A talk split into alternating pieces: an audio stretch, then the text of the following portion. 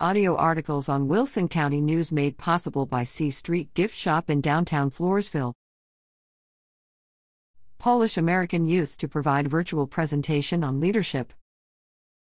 The Polish Heritage Center at Panna Maria invites the community to learn about the next generation of Polish American leadership, a virtual program, on Thursday, March 9th at 6 p.m.